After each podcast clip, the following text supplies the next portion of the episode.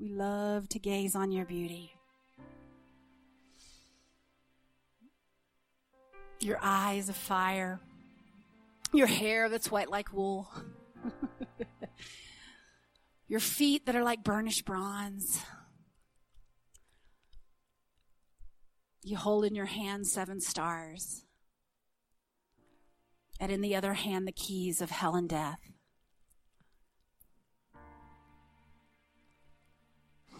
It's a picture of victory, that's for sure. It's a picture of power.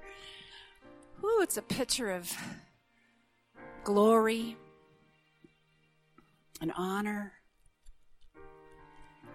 You are the preeminent one.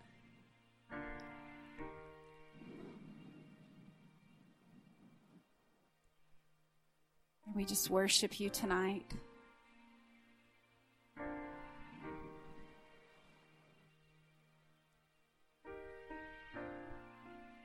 We just remind ourselves of what is true, that we are one with you,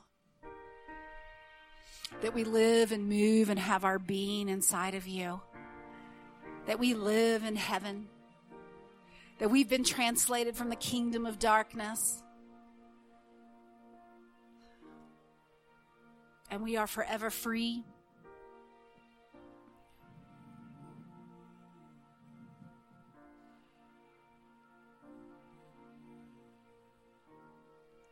Yeah, we just acknowledge all of the good things that are in us in Christ Jesus tonight. Thank you for making us whole and perfect and complete. Our life is hidden in you. And we thank you that this reality is real, regardless of how we feel, regardless of whether we are aware of it or not. But we just turn our attention to it tonight because we want to experience it. We don't want it to just be a theory, Jesus. We want this to be the place where we live from. We abide in the vine. We are connected to you, spirit to spirit, intertwined, join into one spirit. It's impossible to tell where you begin and where we end, and where we begin and where you end. The new creation is worth celebrating tonight, Jesus. It's worth celebrating. It's worth remembering. And it's worth celebrating. Thank you that it's finished. Thank you that the only thing left is for us to believe it. And us to experience it. Ah, we just thank you that tonight is a night for supernatural mind renewal. Tonight is a night, Father, where you're going to speak specifically to every single person. I thank you that you are the source for everything we need.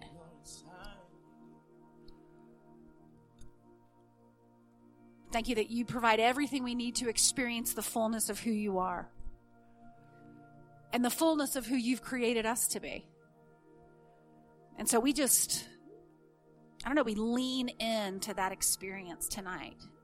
We lean into you as our source, and we take big gulps whew, of your freedom and of your goodness and of your peace and of your healing and of your provision and whatever else we might need. Encouragement, direction, wisdom, you name it, you got it. Thank you that we're not, we lack nothing except the awareness of what already belongs to us. So just enlighten our eyes tonight. Grant us a spirit of wisdom and revelation and the knowledge of you. Wake us up. Wake us up. By the power of your spirit, so that we can experience more of what's real.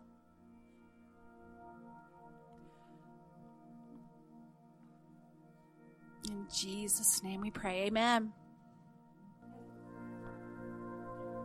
Awesome. Well, I just want to take a minute just to greet all of those that are listening to the podcast. I'm always amazed at who's listening out there. I uh, get it, honestly, I get messages on Facebook and other places just that I, you know, from people all over the world, honestly, that are listening. And so I just want to take a moment to pray for you specifically. And I want to, you know, it's funny how God supernaturally connects people. Um, tonight we have just a couple of folks that just, you know, came, one a couple weeks ago, one tonight that, you know, just kind of showed up. I'd never met him before, but I, I really believe that that God is doing something supernaturally through his connections, and that however you're connected tonight to this podcast or today or whenever you're listening, that it's the right connection and that you are here for a specific reason.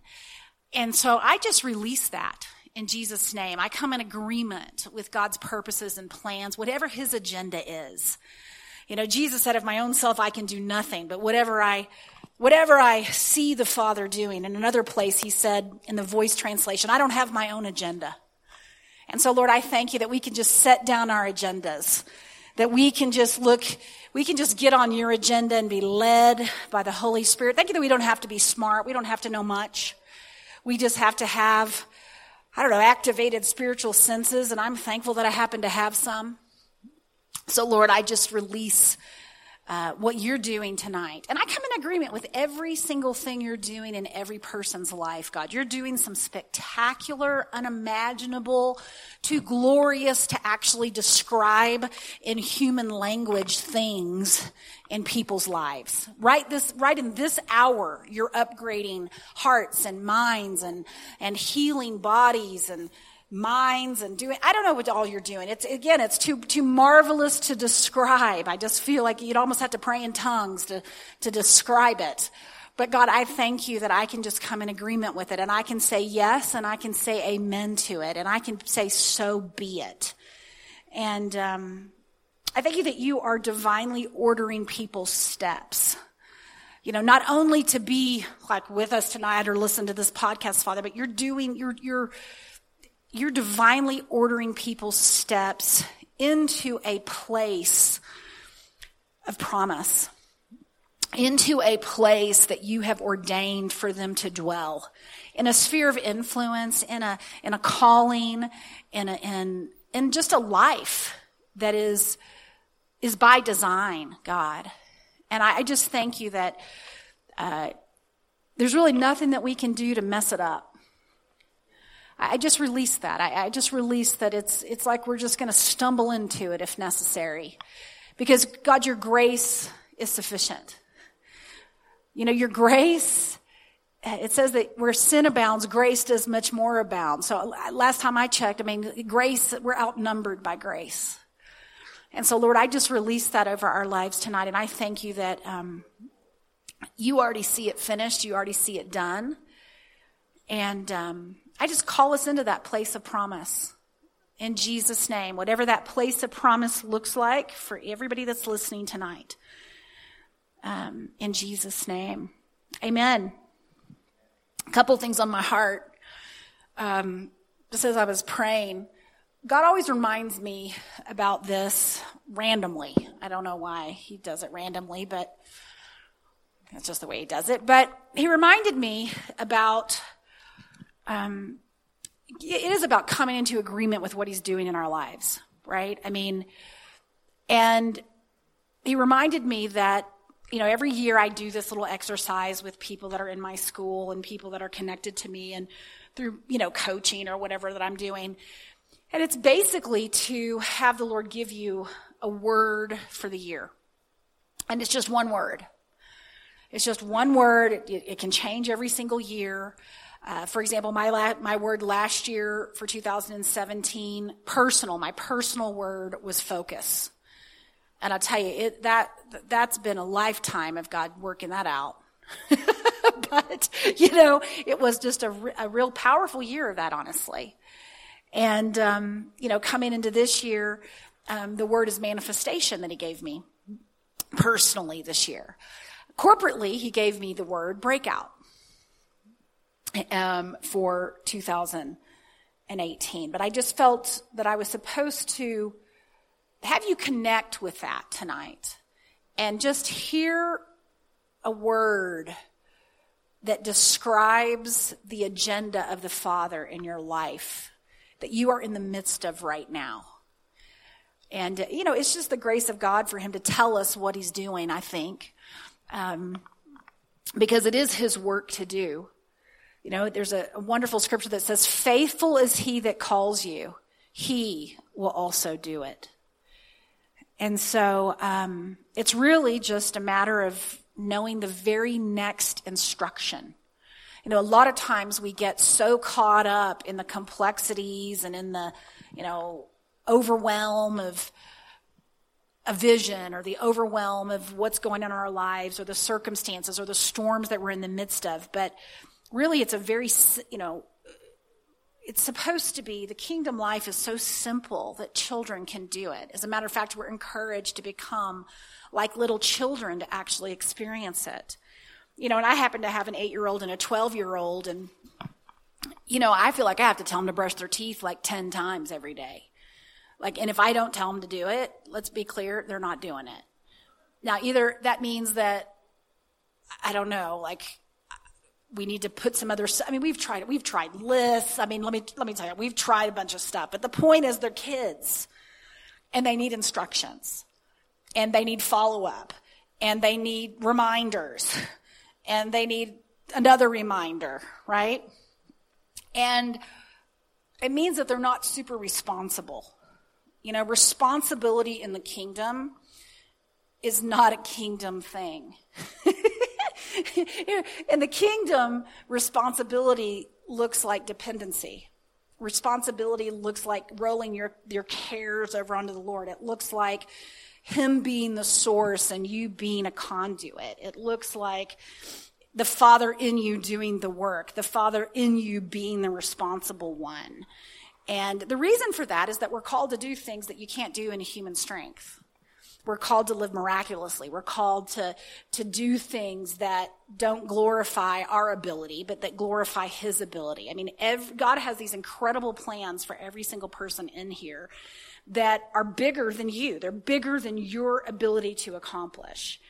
And I always say that it's something that you're called to do with the Father. You're called to do it, honestly, as the Father, meaning that that's, you know, you're the Father in a in a Chris suit or an Amy suit, meaning he's he, you're he's wearing your skin, and he's going to do the work through you. So many of you know um, that I am in the process of wrapping up my first book, um, and it's, it's scheduled to be released April tenth in uh, electronic form. The the paperback will be out this fall, but it's called The Path. And it's it's a book about getting on this path with the Lord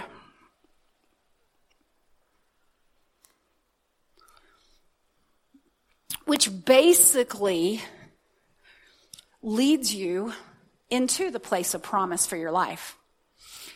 And in the front of the book, I have this scripture, and I'm just going to read this scripture because it really is one of my favorite scriptures. It's in the Message translation, and I just love the way it's paraphrased. It says this in Matthew eleven twenty-seven. It says, Jesus resumed talking to the people, but now tenderly. The Father has given me all these things to do and say. This is a unique Father-Son operation, coming out of Father and Son intimacies and knowledge. No one knows the Son the way the Father does, nor the Father the way the Son does, but I'm not keeping it to myself. I'm ready to go over it line by line with anyone willing to listen. I'll keep reading. It says, are you tired, worn out, burned out on religion? Come to me, get away with me, and you'll recover your life. I'll show you how to take a real rest. Walk with me and work with me. Watch how I do it. Learn the unforced rhythms of grace. I won't lay anything heavy or ill-fitting on you. Keep company with me, and you'll learn to live freely and lightly. So I love this scripture. It's the foundation of my book about the path, because the path is kind of a, it's kind of a secret name for Jesus. You know, Jesus said, I am the, the way, the truth, and the life. And the path is this, this way of living. And the way of living that you and I have been called to enjoy, that we get the privilege of enjoying, is described here in Matthew eleven twenty-seven. And every single person has a life that is designed to be a unique father-son operation, meaning that you and the Father are teamed up to do something that is unique to you and the Father. It is a very unique relationship. And, and, and just the way no one knows the Father the way Jesus knew the Father, no one knows Jesus the way, I mean, the Father the way Jesus knew the Father. I love that line that Jesus says, I'm not keeping it to myself. I'm willing to go over it line by line with anyone willing to listen. So what this says to me is that when we read the Gospels, there's so many things you can, I mean, you can read the Gospels from so many different perspectives. I mean, if you just want to get a revelation of the kingdom, I mean, you can just go through Matthew and you can just read um, all of this wonderful, uh, just kingdom parables and, and just stories and uh, comparisons. The kingdom of God is like, I mean, you can get a massive revelation of the kingdom in the Gospels. And you can get, um, all kinds of training for the supernatural when you read the Gospels. You can just see that, that the supernatural is, is teachable. Basically, Jesus is teaching his disciples how to do the same works as he's doing. And he's just speaking to sickness and talking to trees and, you know, getting money out of a fish's mouth. I mean, he's just totally breaking through the, the limitations of the seen realm and training his disciples how to do the same. You know, it says, these signs shall follow them that believe. He's teaching them to, to live a life that is full of signs and wonders. I mean, so if you want to read the Gospels with a lens about signs and wonders and a lens about live, you know, operating in the supernatural and working miracles and what it means to live by faith, you can totally do that. Or you can also read the lens through I mean, read the gospel through the lens of what it means to be a son, what it means to be a son of God. And when I say a son of God, I'm not talking about male or female. In Christ, there's neither male nor female, no Jew nor Greek. So I'm not talking about gender here. I'm just talking about uh, the term son, because we live in the Son. We are in Christ. And so through our union with Christ, all of us have become a son. And so you can look at that. What does a son look like? I mean, in Romans eight, it says, all those who are led by the Spirit of God, these are the sons of God, right? Here, Jesus is talking about this unique father-son operation. So sons work with the Father. Sons are in a the family business, the kingdom business with the Father. But there's also a specific way that sons live with the Father that sometimes is overlooked. And you can look through the Gospels and see a beautiful picture of what it means to be one with the Father. Because Jesus did not operate independent of the Father because he was just so submitted and dependent on the Father. There is a specific way that he walked out the father-son operation, and he describes it in John uh, chapter um, ten, and he says this in verse thirty. He says, the Father and I are one. The Father and I are one. So this unique father-son operation is actually a oneness operation. And what makes it unique is the fact that Jesus and the Father are what form the union. And what makes it unique for you is that you and the Father, through Jesus, are in union. And guess what? There's only one of you. There's only one of you.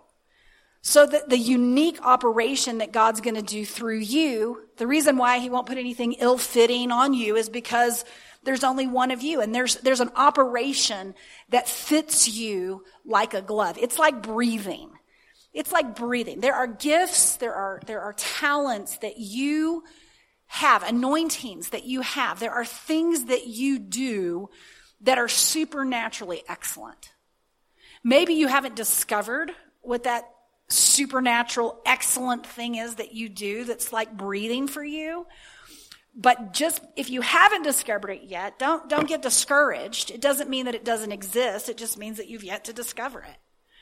And I can guarantee you that there is something, there is a zone of genius inside of you that the Father and you together express that has the potential to make a difference on the planet, has a has a has the potential to, to reveal the Father in a way that unless you do it, it won't be revealed. You you are a carrier of God's glory. You are a you're like a flavor. You know, you're like, it says, taste and see that God is good. And the glory of God is the goodness of God. And so you're like a unique, yummy flavor of God's goodness.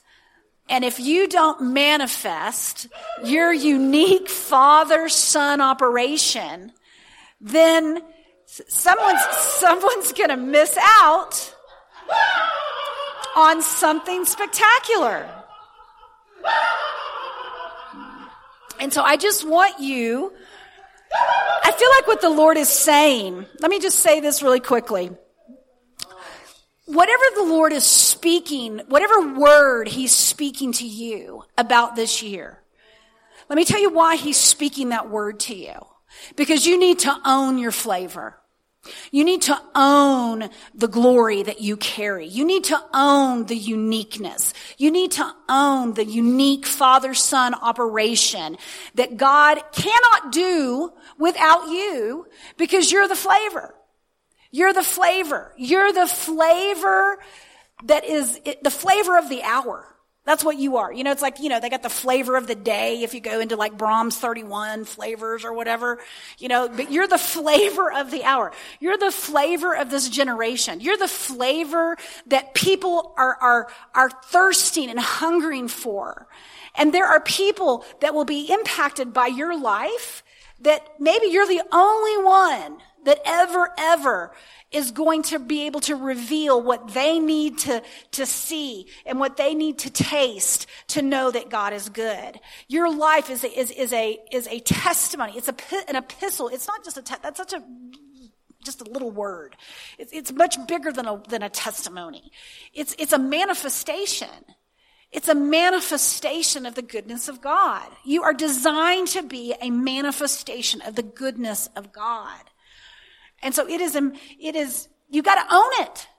You gotta own it. You gotta stop this back and forth forgetting and, and, and of who you really are from God, as, as you were created by God to be. Maybe you've never discovered it yet. Maybe you've never encountered it yet. You know, that's one of the reasons why I created the school. I created the programs that I do is because they're all encounter focused and you need to see you.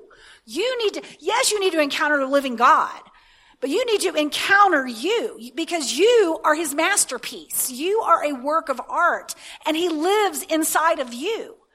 So if he's going to reveal himself, you're going to have to own you because you are a revelation of God. You are a revelation of his magnificence and his goodness and his grace and all of the wonderful things that he has placed inside of you. And you've, it's time to own it.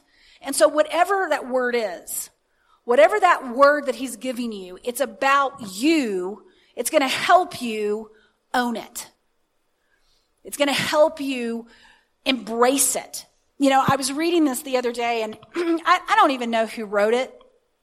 I mean, I know who wrote it, but I don't know the person personally who wrote it. Um, and it's not it's not necessarily a Christian thing. Like that matters. Um, it matters to some people, but it doesn't matter to me. Um, and the reason is, is that I can just feel, you know, truth is truth wherever you find it. It's kind of like, I tell people, you know, this us and them thing was destroyed on the cross, in case you didn't get the message. Um, there is no secular, there is no sacred, there is no unclean. You know, when Peter had his visions on the roof and all these animals were coming down and he's just like, you know, Jesus is like, rise up and eat, rise up and eat. And Peter's like, I've never had anything unclean touch my lips. And he said, do not call unclean what I have cleansed. Now he was talking specifically about Gentiles, which in that day were the people that had never met God, never been in the temple, were untouchable, they couldn't fellowship with them. I mean, these were these were rejects, man, right? I mean, I don't know how to even compare that to something in our day, just because we just don't have, I mean, we, we don't have that class of people. We don't have that class of people. But the point is, is that when I say truth is truth wherever you find it, what I mean is, you know, how many of you know gravity is true whether you know that God created it or not? The fa- it's going to work the same way regardless if you if you give glory to God for gravity or if you just, whatever, just don't have never met God. And so the reason I say that is because sometimes we, we, we, we aren't open. We don't humble ourselves to recognize the glory even in people that have yet to fully meet and experience the goodness of God for themselves. And I'll tell you, Jesus came as a servant, and he came to people that were not born again. He came to people, and he came to, he came to serve. He said, I didn't come to serve. I didn't, he didn't come to judge. He came to serve. He humbled himself. And so I'm sharing, that's a side note, but I want to share this because I really, when I read it, I've got to find it here. It's in my online journal, so bear with me for a minute. Okay, here's what it said. I just want you to read. I'm going to read it for a minute. It says, I can't believe somebody actually said this stuff to me. I hate you. You're terrible at video. Your hair's all frizzy. You don't even have a nice studio like she does. Geez, the camera really adds ten pounds, more like fifty. Who would want to listen to you? Look at her website. Yours is ugly. No one will hire you. You're an imposter. It's only a matter of time until they find out how you really feel about yourself and your abilities. Can you believe those awful words to, were uttered to me? They were, by me. It was an ugly internal dialogue that took place day after day for three painful years. It wasn't long before I turned off the camera, I quit blogging, and I was ready to hang up my entrepreneurial wings for good. I was done. The light within me had faded to almost nothing. I didn't know who I was or what I wanted anymore. I had finally hit rock bottom. For years, I'd gotten by by mimicking successful people. I tried to act confident. I put on my own spin on their message, but ultimately, I wasn't using my own authentic voice. I was afraid to be authentic. What if people didn't like me? Heck, I didn't even really like me. Then on April second in two thousand sixteen, I had a massive epiphany that changed my life. I discovered that I needed to engage into some serious unbecoming. It's like someone once said, maybe the journey isn't about becoming anything. Maybe it's about unbecoming everything that wasn't really you in the first place. In order to find my authentic voice and message, I had to unbecome everything that wasn't me. The sad, fearful, shameful person wasn't the real me. It was the woman I'd become after years of negative self-talk and a seven-year battle with infertility. That journey to rock bottom wasn't the end of anything. It was the beginning of a beautiful journey to, to become the unstoppable influencer I was born to be.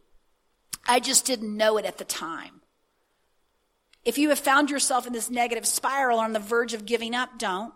If you're tired, frustrated, and feel like you're on a hamster wheel, know this. The world desperately needs you. There are people you don't even know yet that are counting on you to stay in the game. They need to hear your voice and your message in the only way that you can deliver it. You matter. Your voice matters. I should know. I was literally on the brink of quitting a business that I'd built for over ten years, but I stayed in the game. I pulled myself up off the ground, and because of that, people's lives are being changed. And not just a few, thousands of lives have been transformed because I didn't quit when I hit rock bottom. Now, let me keep going here. In order to help others, you must first recognize yourself. It's kind of like the flight attendant that tells you to put your own air mask on before helping others. You've got to be cool with you. If you're like most people, you've got to do some work before you truly feel confident in your own skin. Then you can start the process of finding your own authentic voice and message. Until then, you're going to risk doing what I did for years, imitating others. Don't get me wrong. It's okay to do that, especially in the beginning. Everyone has to start somewhere. But you shouldn't mistake the Me Too message for your own authentic voice. That's what I thought I was doing, but I wasn't. I wasn't being the per- I was being the person I thought others wanted to me to be in order to accept me. The unbecoming process and the path to finding my authentic voice and message didn't happen overnight, but it didn't take years either. Once I pulled myself out of the slump and found my who I was, I knew it was time to share what I'd learned. So anyway, the point is, when I read this, I wrote it down because whether this person is preaching the gospel or not, whether she recognizes she's preaching the gospel or not, she's preaching the gospel. Because the entire, just everything that I just said about owning, about owning, own it, own your authentic glory, own the, your flavor. You know what? If you're rooty, tooty, fast and fruity, you know what? We'll be the best darn rooty, tooty, fast and fruity flavor you can ever be. If you've got sprinkles and little, you know, unicorns inside your, your flavor, well, praise God. If you're, if you're just, you know, sophisticated dark chocolate, it, I'm just, I'm saying, own it, own it, own it. You know, sometimes I think Romans twelve two should have been written a little bit different. It says, don't be conformed to this world, but be transformed by the renewing of your mind. But I also think in this day and age, it should say, don't be conformed to the image of Christianity. Don't be conformed to the image of whatever box religion has tried to put you into. And say, this is what it means to be a follower of God, or this is what it means to be a disciple, or this little, little mold, if I pour you into this, because I tell you, that is, that's all looking alike, it's all sounding alike, like little parrots that just re- recite a bunch of nonsense that we've never experienced for ourselves, is not, is not, that's not the harvest that Jesus bled to win. He bled for sons and daughters, unique sons and daughters. He, he, he bled so that you and I would have permission to embrace who he created us to be. True freedom looks like you being you. Yes, and one with the Father, but you being you. And I tell you, there's a, there's a, there's a rebel inside of you. How do I know? Because it's because his name is Jesus. There is a rebel inside of you. And conformity is not a part of your nature. You are the only image you're called to conform to is the image of Jesus Christ.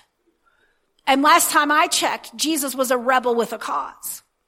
Last time I checked, Jesus was a, a kind of a, a upset the apple, ki, con, apple cart kind of guy. I mean, you couldn't peg him down. You couldn't put him in a box. He didn't, he didn't feel obligated to please you. He pleased the Father. He had an agenda to do the will of God. And you know what? It cost him his life. But he also knows, he also would do it all over again. Because it was for the joy that was set before him that he endured the cross. He despised the shame. He ignored the suffering. And he found a place of joy even in the midst.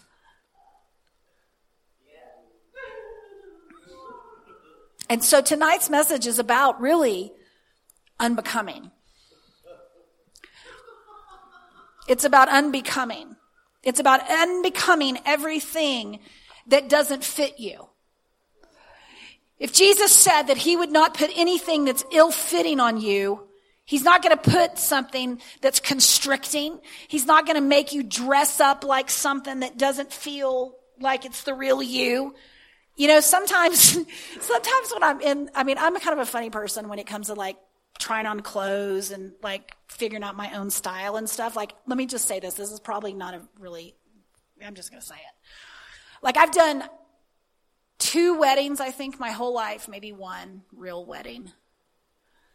And the reason that I don't really do like to do weddings, like please, if you, I will do it, but I just know I'm not your best person.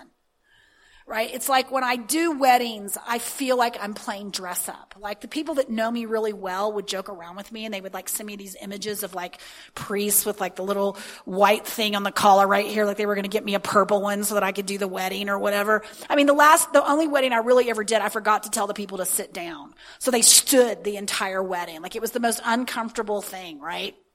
But my point is I do this, do this sometimes even when I'm trying on clothes. Like I've, like I'm playing dress, like I, Like I, like I always will say, I feel like I'm from woman's world, you know, like it just doesn't fit. I don't know. Like my point is, is that there are things that are authentic when you put them on. And there are things that feel like you're play acting, which is actually one of the definitions of a hypocrite. A hypocrite is play acting. It's what a Pharisee is. They're pretending to be good. They're pretending to be good. Guess what? The good you was crucified too. Oh, I love that. I love that the good me was crucified. Guess what? I get to not be, I don't get to be good and I don't get to be bad. I get to be crucified. Wow, what a concept. That is such a revolutionary concept. That what it means is we don't get to get our self-esteem from being good and we don't get to get low self-esteem from being bad. We get to have just, we get to be free. We get to be free from all that mess. And so unbecoming, this unbecoming process, like we need, we need a revolution here. We need a revolution for people to be free to just be exactly who God has called them to be. And frankly, I think the world does a heck of a lot better job at this than the church. I really do. I really do. I, why? Because they aren't afraid of the opinions of men to the degree that people in the church are. They're not men pleasers to the degree that people in the church are. You know, why? I mean, I just was over at someone's house today before service and she's just telling me somebody that she read something on some blog or something about Bill Johnson and how he's got some Leviathan spirit. I just want to just like strangle believers sometimes. That's not very holy, but I, I, I, I get that. But the point is, is like, what is wrong with you? Like, what is wrong with you?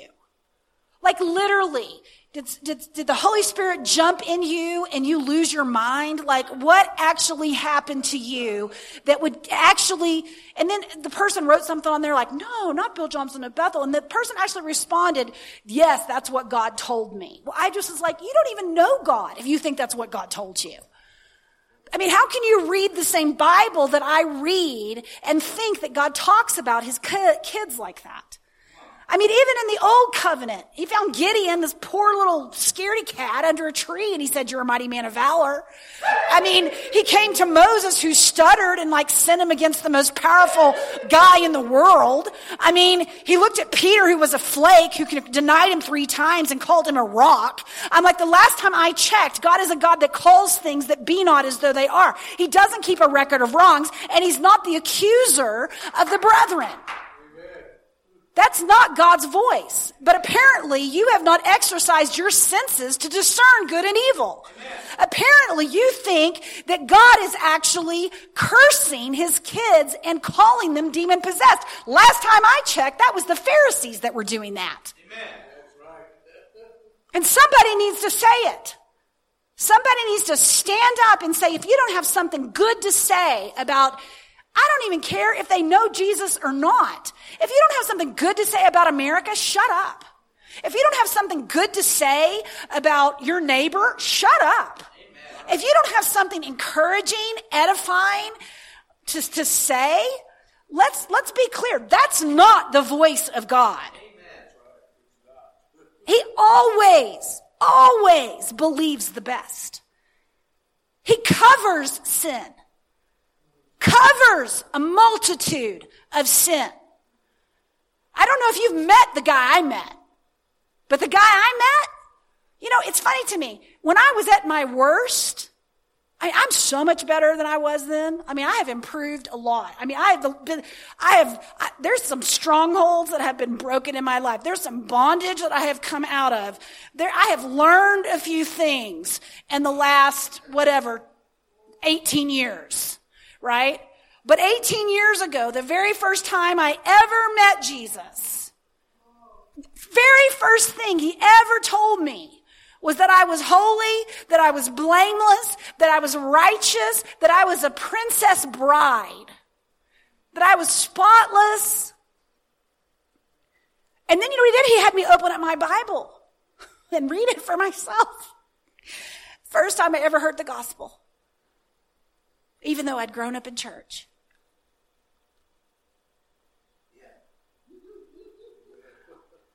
It's nonsense. There's a whole lot of unbecoming. And no wonder we feel so bad. No wonder we're so afraid. No wonder we're like afraid to be ourselves, because God knows, you know, Betty Sue on Facebook's going to tell us we got the Leviathan spirit, or, you know, we've got whatever, you know, Jezebel or whatever it is, right? I mean, you know, it's like sixty ways to forget who's been united with God. Amen. You know, I mean, I, last time I checked, I'm in, I'm in Christ. Is Leviathan in Christ? And what puts me in Christ? Was it, was it my performance? Is it because I, because I had all the right, you know, theology? Was it because I, I don't know, I, I sung all the right worship songs, or, you know, I didn't believe in gold dust and feathers? I mean, what exactly put me in Christ? Last time I checked, it was just saying, Jesus Christ is Lord. I love you. You're awesome. just, just agreeing that Jesus Christ is who he says he is. And unless you've got videotape of someone just like renouncing that or something, I think you should hold your peace.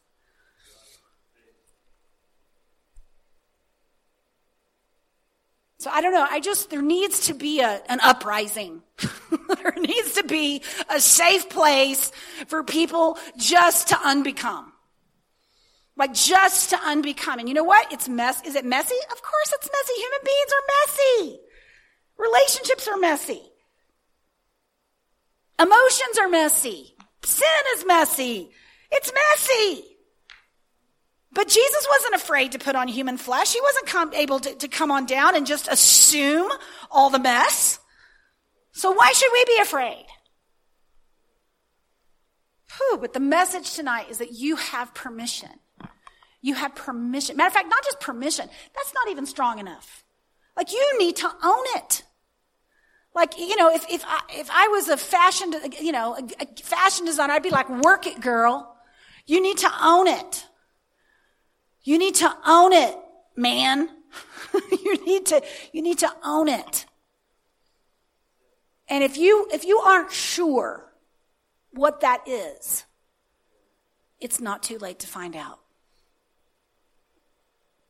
God wants to, God is calling you some things that seem like, that, that make you laugh. Remember how Sarah, remember how Sarah laughed when God said she was the mother? It just is ludicrous. Like, what? I'm an old woman. I, I'm not, I'm not, what are you talking about? I'm granny. I mean, I gotta go get my false teeth. I'm, I'm a granny here, and you're calling me a, a mother? I mean, God uses the foolish things to confound the wise. He uses the foolish things.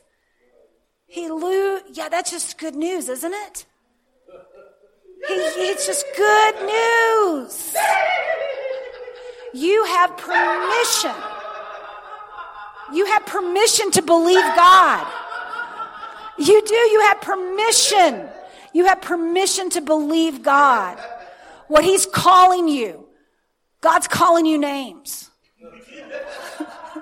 he, he called Abraham the father of a nation. And he's caught names he's calling you. He's a na- He's calling you names. You know, he called me an author. Boy, that was a long journey to get here. Lord have mercy. But you know what the problem was? I'm going to tell you my only problem with being an author. Unbelief. The reason it took me so long is because I had to unbecome, I had to overcome my own stupid image. I call it the grasshopper syndrome. Right? It's the Israelites wandering around in the, in the wilderness, you know, thinking God brought them out there to kill them, and you know, he can't go, they can't go into the promised land because there's all these giants in there, and they're just these grasshoppers, right? And so this grasshopper syndrome kept them from being who God had declared that they were. And so, you know, the grasshopper syndrome has got to, it's got to unbecome that. I've got to unbecome a grasshopper. And so whatever God's saying to you, I mean, and there are some amazing things. God is a, he's a big dreamer. I mean, if you ever think, if you ever wonder just how big of a dreamer God is, I mean, just check out the universe. Like, do some research on galaxies and stars and, I mean, black holes and stuff like that. I mean, like, it's, it's crazy how vast the universe is. But then you know what else is even crazier? Is how small the universe is. Because then you just go the opposite way. And then you just look into atoms, and then you look into quarks, and you look into quantum physics, and you just go minuscule down into the invisible realm. You can get lost there too. I mean, that, God is crazy. I mean, he's like, how do you even describe it? Like, he's just incredible. And so your life and what he wants to do with you and some dream that you think he have, you have, or some word that he's spoken over you, like you think this is like, you know, like God's got to stretch out to try to bring it to pass in your life. Like he's going to pull a muscle. Like he's not. Like, like to, I mean, it's, it's ridiculous how silly and how long it took for me to write a stinking book. I mean, it's ridiculous. That's un, unbelief. That's all I'll say. Unbelief is ridiculous, and we have more faith in our inability than we do in God's ability. And so you got.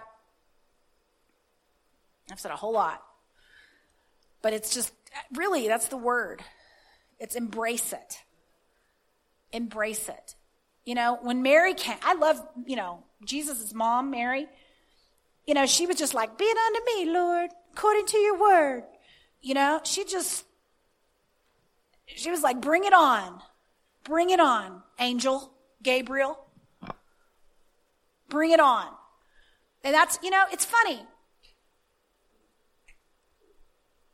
It's funny how the enemy comes to sift us like wheat. You know, the wilderness, the, the, the wilderness is the place you live when you don't know who you are.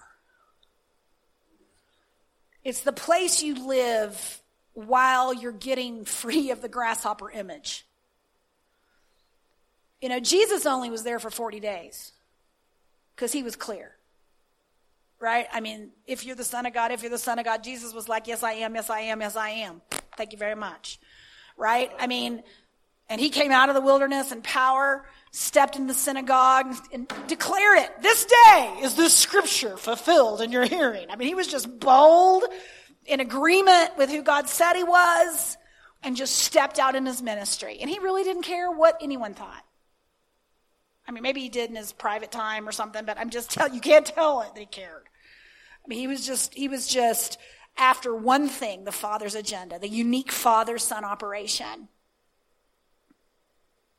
And I just say that all the time, that the only struggle we really have is unbecoming everything that's not authentically who we are in Christ. That's the only struggle. It's a mind game. You know, I, I share some things that, you know, I have this awesome author's coach who really I learned, I've learned so much through this process. It was worth the wait, honestly. But one of the things she does is like, um, she calls it, I've, I've talked about it on Sunday nights, but I just think it's so practical in the kingdom. A lot of the things that I'm learning, I'm, you know, like if there's no secular or sacred, you know, you can just apply so many things to so many different areas in our lives. Everything's holy. And she was talking about the author feeling state. And the author feeling state is like, it's on a scale from like negative five to positive five. It, ha- it well, it has to do with your internal, like, are you in the flow? Are you, are you, is your inner author, that's what she calls it, is your inner author free? And so you're just in the flow, you're just, it's just, it's just, you're just, it's just coming out of you. You're just in this state of, it's just supernatural, really. I mean, it just is. You're just, you're just be, flowing out of who you were created to be as an author. You know, but as a, at a negative five, oh, it's a super negative state. And it's like, oh, you're just bombarded with just dep- maybe your negativity and doubt and just, it's just, it's an awful place to be, right? And you talk about what do you do when you're in like the negative five. And I think for all of us, if you put this in like the the sonship state, like like where are you on the sonship state, right? Are you are you in the flow? Are you practicing the presence of God? Are you experiencing uh, the flow with the Father, where you're hearing His thoughts, and it's just this kind of, it's a way of being where you're just abiding in the vine, and you, you just, you're following Him step by step, and you're just, you just, you're confident. You're going to speak to a mountain. It's going to be cast into the sea. You're going to, you're going to say peace to a storm. You're just, you're just in the flow, right? Or are you being carnally minded, right? And you've got, instead of life and peace, you've got death over here, and you're just totally deceived and living out of a false image and just depressed and all of that stuff over here. And, and let me say this, when you're here, it's not always easy to get back over here because you've forgotten. It's like you forgot. You forgot who you were. It's like a deception over here, like you forgot. And, and you're asleep. Like when your spiritual senses are awake, you know, the flow, it's a totally, I mean, revelation, and just, you're just in this mind flow, and it's creativity, and it's just powerful. And then it's over here, it's just like, oh, you know, why am I sharing that? I'm saying we are called to live in the flow. We are called to live awake. And, and, and, I'm trying to remember, it's in Ephesians. Paul says this in Ephesians five. He says, don't get drunk with wine, but be filled with the Holy Ghost. And he, what, there's an amplified translation of that scripture says, be ever stimulated by the Holy Spirit. And I think about that stimulation sometimes as like drinking a cup of coffee. You know, it's like, it's it's staying awake. It's staying awake to God's presence. It's staying awake to the realm of the Spirit, and staying awake to what is real, to what is actually real. You know, it, it's so easy to get trapped in the seen realm and, and forget that it, what we see is not all there is. What we see is, it's never all there is. You're never without resources. You're never without angelic protection. You're never without an abundance. You've been blessed with every spiritual blessing in heavenly places. They're just invisible. It's just invisible to the naked eye. And I really, I, I don't know, I feel like the Lord's just reminding me about that angel that came to Joshua before they went into the promised land. And you know, that angel that stood before Joshua, and you know, and, it, and Joshua was like, whose team are you on? And the angel's like, I'm on God's team. I'm on God's team, right? The point is, there are, there's, ange- there's angels involved in you becoming who the Father's called you to be and possessing the things that God has called you to possess. This is his agenda. This is an operation. This is a heaven. This is an invasion. This is an invasion of heaven through your life. Yeah, I'm going to wrap up tonight just by encouraging you. If you don't have that one word, get that one word. Hey, and I want you to think about what it actually means. And I want you to, I mean, God's been pushing me all year, you know, and I still can't believe I haven't done it. I've just been writing a book already, dang. But he's been really pushing me to, like, you've got to get a vision board together for this year. Like, I, there's some things that I am giving you, but I need you to see it. It's like Abraham, you know, I, I needed him to go out and look at the stars. I, I, I needed him to look at the sand. I, I needed him to get a visual, yet I needed a visual aid of who I'd called him to be and what I'd called him to possess. Why? Because there was unbelief. This was a, this was a pretty unbelievable thing God was trying to get through Abraham. And so God, God wasn't upset. He was giving him visual aids. Like, cooperate with the way I've created you to work and the way to function, Abraham. And look at this, look at these things and, and call yourself what I'm calling, what I've called you. And so the point, my point is, it's, it's time. I, God's been doing so much underground. He's been doing so much underground in a lot of people's lives. And when God gave me the year breakout for this year, I really believe it was because a lot of the things that he's been doing underground are about to break out above ground. But it's going to require that you and I become fearless. And when I say fearless, I mean fearless authenticity.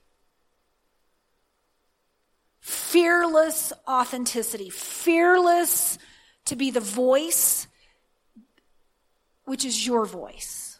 Fearless to be exactly who God's called you to be.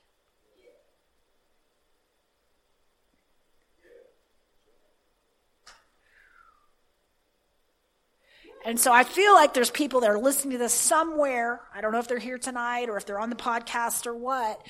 But I believe people have been looking for a confirmation. And they've been they've been also really wondering why there's why why there's been such a struggle. Why has there been such a struggle? Why have I had such a struggle? Whew.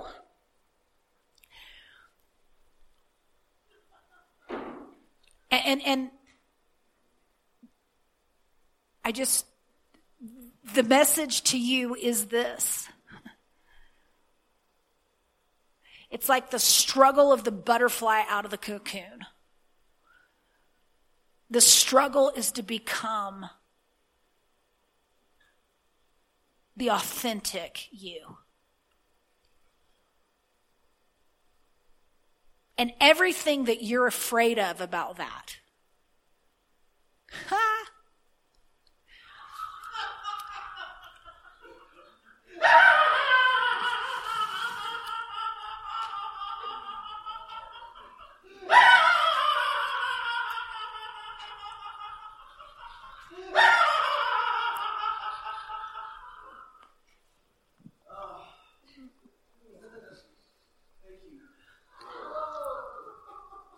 It just, it, there is no fear in love. I mean, fear is bondage. You've not been given a spirit of fear to bondage. I'm going to read this. It's a great translation of that scripture in Romans eight that talks, I'm just going to pull up Romans eight because I talked about it a little bit tonight in the Amplified Version. If I can type it in, instead of saying Tomans eight, it's Romans eight. Let me just pull this up in the Amplified Version because I really like the way it talks about this spirit. It's funny because in this one, that's pretty cool. The name in the Amplified at the top of the chapter, you know how they like put a little name at the top of the chapters in certain uh, translations? At the top of Romans eight here, it says, escape from bondage. That's the title of this chapter, Escape from Bondage. And you living in a version of yourself that is not authentically who you are is bondage. Jesus said, I won't put anything ill-fitting on you. But here's what it says in the scripture that I'm trying to get to. It says this.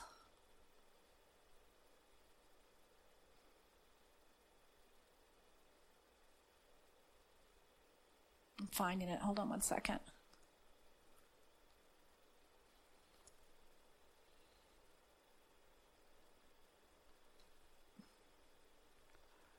All right, I think it's in the Amplified Classic here. Let me find it.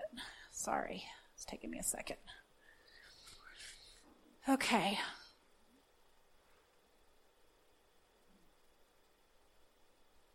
Okay, in verse fifteen it says, for the spirit which you have received is not a spirit of slavery to put you once more in bondage to fear. But you have received the spirit of adoption, the spirit producing sonship, in the bliss of which we cry, Abba, Father, Father. And so back to this being a confirmation. You have not been given a spirit of slavery that puts you in bondage to fear. You have nothing to fear in love. You have nothing to fear in stepping out into the fullness of who you are. Whew. And whatever you have been afraid of, I just break that off in Jesus' name right now. I just, I just rebuke fear.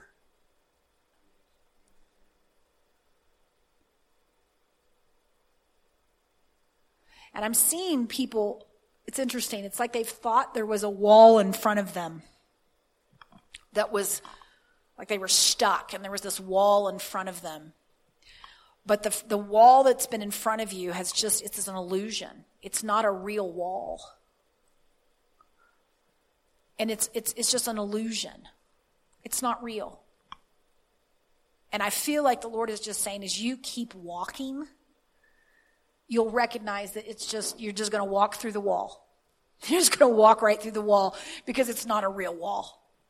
It's just it looks it, fear has caused it to seem real, but it's just an illusion. So keep going. And it doesn't matter how many times you've fallen down. It doesn't matter how many times you've had to pick yourself up and dust yourself off.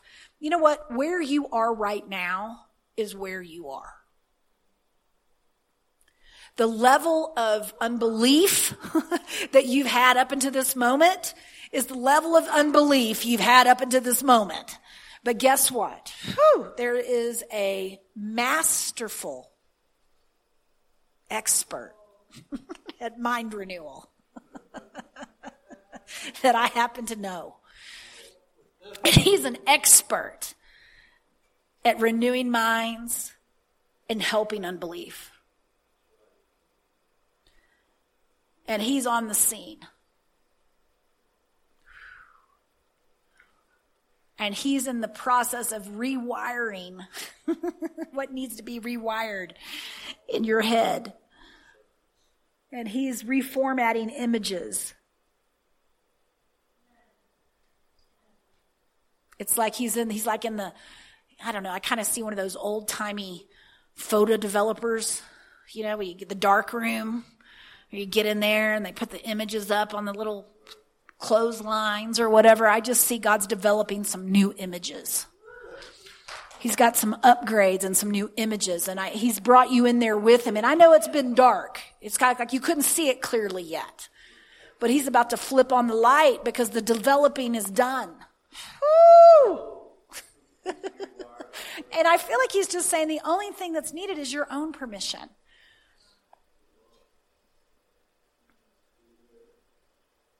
You've already had my permission. You know, it's funny. Chris and I were driving home, not this Sunday, but the Sunday before, because I was writing. In each one of my chapters at the end of the book, I do one of these love notes from Dad. And a love note from Dad is just like this love letter from Dad. God at the end of every chapter. And I would had just written one, and it was like, on the path, there aren't any red lights. It's just green light after green light after green light.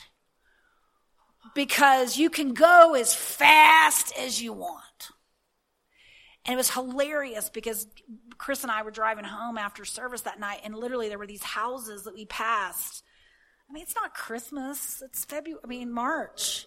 And they had green lights on their porch light. And there wasn't just one, like maybe one. I mean, I don't live that far away. I live like, what, seven minutes away.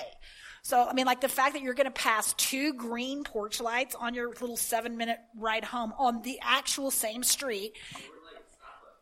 It was just little porch lights that were green. I was like, whoa, look at that, green light. And then we, you know, I was like, oh, I was just da da da da da da. And then I was like, whoa, green light, another one. And then we turned on Highway sixty-seven to go to my house. And as soon as we turned, the the red light turned green. And it, and and the word I'd said was green light after green light after green light. Yeah. Woo! And I tell you, there are no red lights. There are no red lights on your path. Maybe there's detours. Maybe there's some roadblocks. You know, maybe you've had a breakdown or two. That's all right. Get back on the road. Get back on the road. Get back on the road. Get back on the road. Get back on the road. Woo! And believe. I hear God saying, believe. Fear not. Believe only.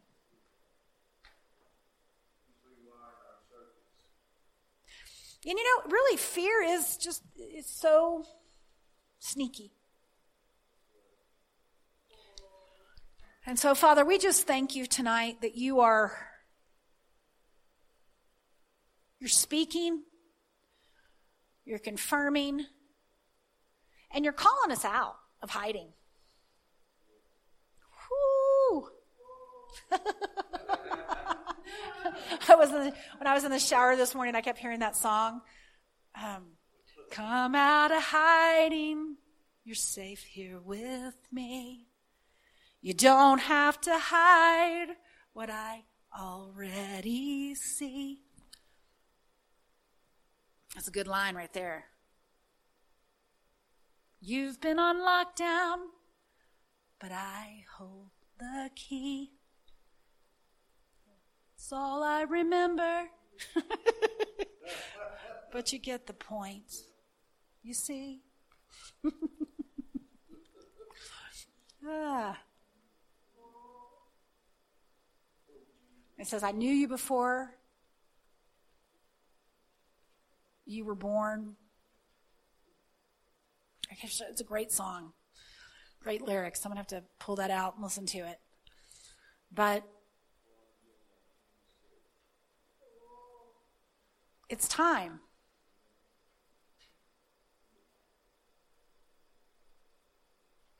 Hey!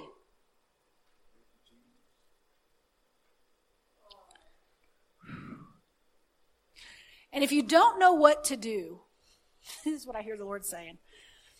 If you don't know what to do, this is pretty fun. I like what Jesus just said. You know, I like Peter. You know what I like about Peter? Peter was just like, eager beaver, wasn't he? Just eager beaver, and just wanted to do it. Hey, Jesus, is that you? Can I come out on the water? You know?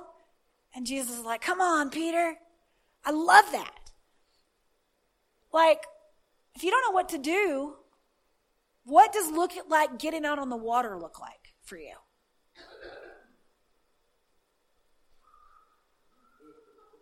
I mean, I don't know. I mean, I think you just need to be an eager beaver. I mean, that's what I feel like God's saying. Like, he he, he likes eager beavers. It's so eager beaver. Oh, my gosh. Kids are so eager beaver. I mean, like, think about, like, if you, I take my kids to Elitch's or Waterworld or, I mean, like, oh, eager beavers, man. I mean, even just to cook cookies, eager beavers. Mommy, can we stir it? Mom, can we, you know, just eager beavers. And so whatever that looks like for you, like what's that thing that's like, oh, oh, I don't know about that. I mean, I'll say this for sure. It wasn't God's timing that kept me from writing a book until now. Now, granted, I'm pretty happy that I end up writing the book that I wrote, because the book that I would have wrote earlier, not that it wouldn't have been a good book or an okay book or whatever, but I feel like now the book that I can write feels so much more authentic to who I'm called to be. So I'm okay with that. God works all things out together for good. So even the fact that I didn't write the book worked out for good, because now I'm writing the book that I feel like I'm called to write. My point is, is that you don't have to wait. So whatever that looks like, whatever stepping out of the boat looks like, whatever, whatever that looks like for you.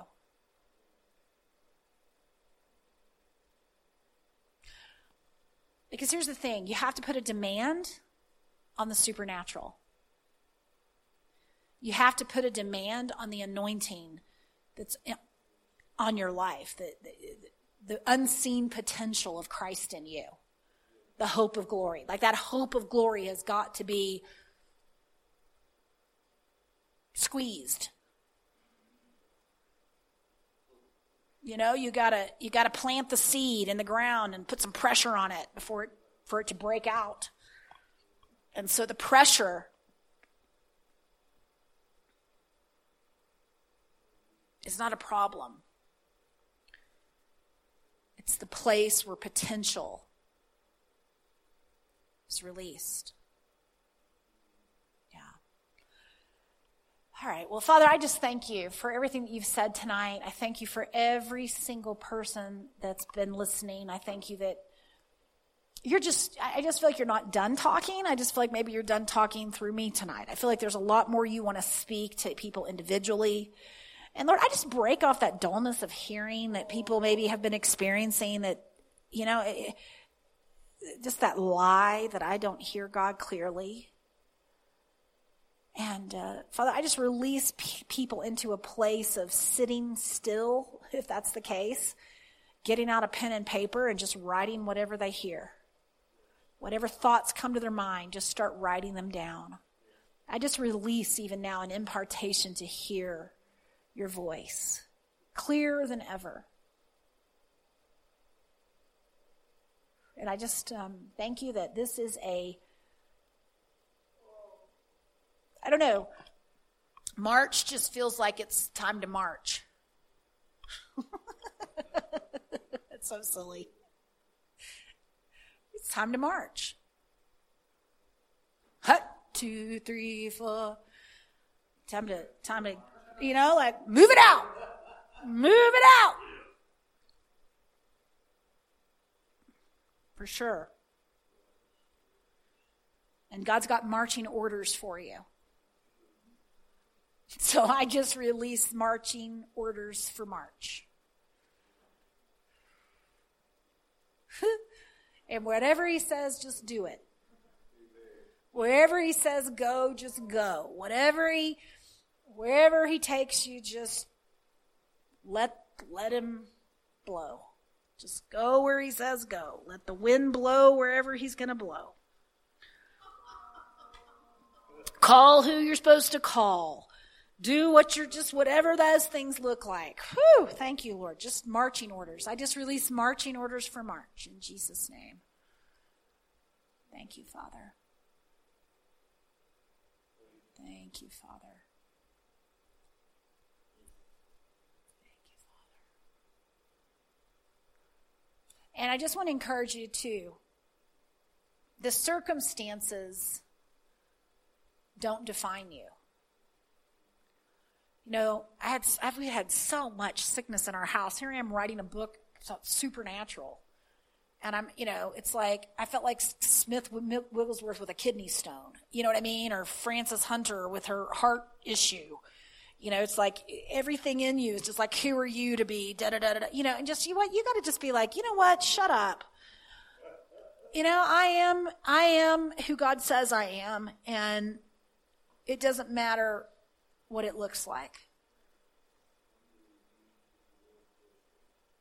Yeah. Yeah. So. So yeah, Father, I just release us into the green light road. where there's no speed si- speed limits, and just you can just put the metal to the pedal and go. And that's true, isn't it? Some of Jesus' last instructions, go. I like that. Go. Go. So that's what I say, Lord, go. In Jesus' name, you're blessed. Amen. Amen.